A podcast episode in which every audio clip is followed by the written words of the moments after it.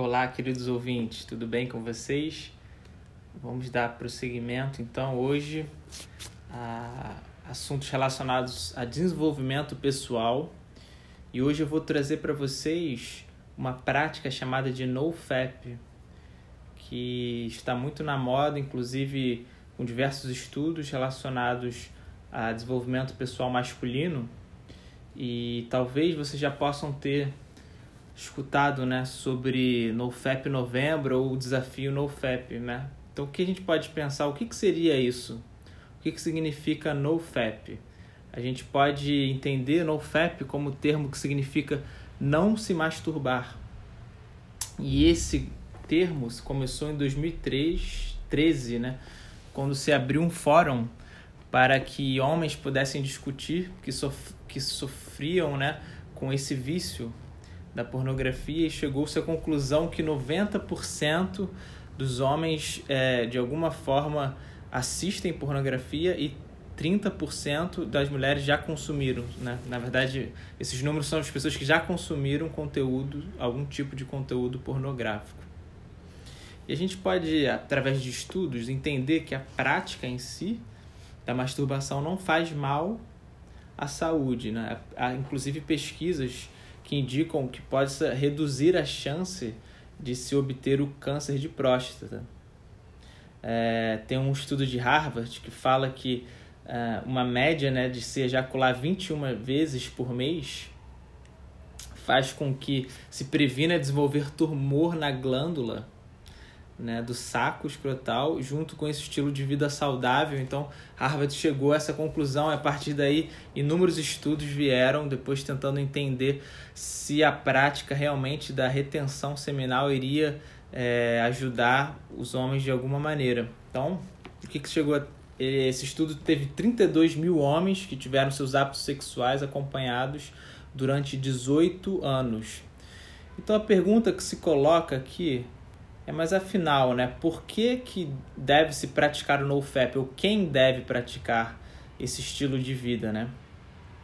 É justamente as pessoas, os homens, né, aqui exclusivamente, que têm algum problema relacionado ao vício da pornografia. Então chegou-se à conclusão que a masturbação em si não era maléfica à saúde, mas sim é, o PMO que eles chamam, que é a pornografia, né, a partir com esse estímulo visual intenso essa busca né, de prazer pela imagem desenfreada. Então, existe um termo que se chama que é resetar né, o vício no conteúdo pornográfico, caso você necessite dessa prática né, é, para se ter o, o, orgasmo, como eu falei. E o que, que chegou-se à conclusão? Que a partir de 30 dias, se você conseguisse ficar, né, se o homem conseguisse ficar 30 dias sem assistir o conteúdo pornográfico, era como se o próprio cérebro fizesse esse reset e ressignificasse essa prática. Mas isso não só é, pode estar relacionado à pornografia, mas a gente pode pensar em qualquer tipo de vício, né? Vício na internet, enfim, tudo que gera essa dopamina, esse estímulo constante. A gente vive numa sociedade que é na qual a gente é estimulado, né, visualmente e auditivamente constantemente. Então, é pensar justamente é, identificar né, e tentar resetar para que o nosso cérebro ele fique mais sensível às atividades. Então foi isso que eu falei, acontece um super estímulo, né, através das imagens da pornografia, uma atrás da outra. O que que isso acontece? Libera dopamina, ocitocina, serotonina, é, visto que o cérebro ele não diferencia entre imagem sexual virtual e ao vivo, né? Então, justamente, existiam pessoas que ficavam, perdiam a libido com seus parceiros devido ao estímulo intenso de pornografia virtual. E o outro estudo chegou-se à conclusão também que no sétimo dia, né, após essa retenção seminal, acontece um aumento da testosterona em 145,7%, segundo o China Study. E, e esse nível mais alto se mantém durante três semanas através de um estudo na Alemanha que cita isso também. Depois eu vou colocar embaixo as referências, tá?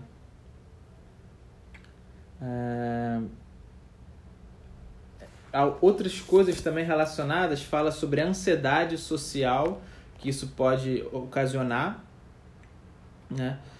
E justamente a minha hipótese é que isso se dá é pela objetificação do corpo da mulher, né? Porque é justamente isso, né? Que traz muitas vezes os conteúdos e uma pessoa jovem, uma, pessoa, uma criança que assiste, fica muito difícil se ela não tiver uma outra referência do que, que é uma sexualidade saudável, né? Nesse sentido, se ela é constantemente é, apresentada a esse conteúdo sexual, muitas vezes agressivo, né? E aí, tem um outro termo também interessante quando a gente pensa na retenção seminal, que é a transmutação sexual, né? Tem um autor importante, o Napoleon Hill, de desenvolvimento pessoal, que ele fala sobre os 13 princípios do sucesso. E um deles é a transmutação sexual. O que, que ele chegou à conclusão? Que a maioria das pessoas, né, é, criadores, pessoas muito criativas, elas tinham essa capacidade de colocar libido nos seus projetos e transmutar, então, essa pulsão sexual que seria também a força da vida e da criatividade. É... E aí tem um outro estudo também que se chama A Vida das Mulheres Viciadas em Pornografia, BBC, da BBC, que é bem interessante também. E aí ele coloca umas questões como, por exemplo, será que as mulheres também têm esse vício? E se sim, por que ainda é algo invisibilizado e tão pouco falado, né? chegou-se à conclusão que as mulheres também tinham essa relação com a pornografia, mas é algo quase que não existia assim fórum ou grupos né, que, que pudessem gerar mais discussões. Ainda é algo muito é, muito específico, são poucos grupos de discussão. E aí a autora coloca, olha só que interessante a frase dela aos poucos vendo como mulheres que não eram brancas eram tratadas na pornografia, comecei a internalizar a ideia de que sou um feitiço para as pessoas em vez de uma pessoa. E aí, a questão que eu coloco é a seguinte: será que o desejo sexual pode ser influenciado pela pornografia? Né? A gente, através desse estudo, percebeu-se que sim. E aí se coloca uma outra questão interessante por que não falar mais sobre isso, né, que ainda é considerado muitas vezes um tabu, a partir da educação sexual nas escolas versus o conteúdo pornográfico? Porque o adolescente e a criança, eles vão ter acesso, né, caso não seja bloqueado a internet. Então, assim, a criança vai aprender com que finalidade, né, a se relacionar sexualmente. E aí tem outro livro para falar uma contra agora argumentação, né, que se chama Getting Off, que ele defende que não há nada errado em assistir pornografia. Precisamos, é... mas o que nós precisamos é desesperadamente de um material mais diversificado que mostre diferentes tipos de corpos e momentos de intimidade real. Então esse livro chega discute justamente isso, que muitas mulheres ou muitos homens não se viam ali, né, é, representados, e isso então gerou uma, uma contradição. E como eu falei no início, os estudos apontam que não há nada de errado, né, na prática mesmo, de ter orgasmos e tudo, mas a questão é justamente como repensar, né, se isso não está sendo tóxico através do estímulo da pornografia. E aí ela continua falando: uma pornografia mais leve que faça o sexo parecer menos uma prova de resistência e mais algo divertido. Quão difícil isso pode ser? Interessante, né? Agora, caminhando para a conclusão, eu vou falar um pouco da minha sugestão para os homens que, que desejam né, entrar nesse, nessa jornada de desenvolvimento pessoal e querem então resetar o cérebro, né? Através de, dos desafios, seja de 7 dias, 14 ou 30 dias, né? A partir do movimento no FAP que existem inúmeros estudos no YouTube e através dessas referências que eu trouxe para vocês. Então, a minha sugestão é que após os 30 dias, os homens possam buscar outras maneiras de sentir prazer e se redescobrirem sexualmente. O que, que existe hoje com relação à, à sexualidade terapêutica, né? Tem a questão da massagem tântrica, né? Pode ser uma ferramenta para que o orgasmo seja sentido através da ativação de diferentes partes do corpo. Né? Existe a massagem sensitiva, enfim. Dessa forma se desloca né, o prazer sexual, muitas vezes associado a uma performance masculina, e ao falocentrismo, né, que é justamente toda essa construção teórica é, baseada na performance e no falo como detentor do poder. E outra prática também interessante, terapêutica, é a bioenergética, que traz a ferramenta da respiração como recurso né, para expandirmos a sensibilidade dos nossos diferentes corpos, como eu falei, né, corpo físico, mental, é, sensorial, né, energético e espiritual, através da, dos conceitos grounding, enraizamento, e surrender, que é entrega. E esse conhecimento, então, ele pode ampliar a nossa presença do aqui e agora para a vida, para os relacionamentos e também para a prática sexual, né? Isso não está, de alguma forma, fora é, de, das relações. E por fim, uma coisa que é interessante, né, que é ressignificar é, esse olhar e trazer a questão do alto toque, que é uma coisa que tem sido discutida muito na, na roda dos homens, né?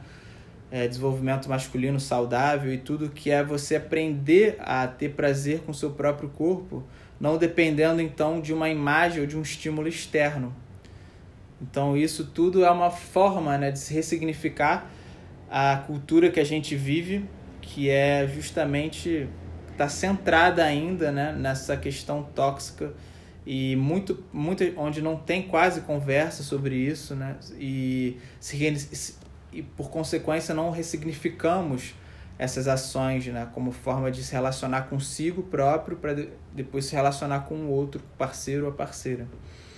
Por fim, podemos conversar os nossos parceiros sobre o processo né, desse autoconhecimento sexual para que juntos poss possam se explorar outras formas de se amar, né, através justamente, como eu falei, do, da respiração, dessa troca mais genuína, né, na qual o ato sexual em si não é uma performance, não é um lugar a se chegar, mas sim um próprio processo né, de autoconhecimento a partir do afeto. Ok? Muito obrigado, pessoal. Então, esse é o podcast continuando sobre desenvolvimento pessoal.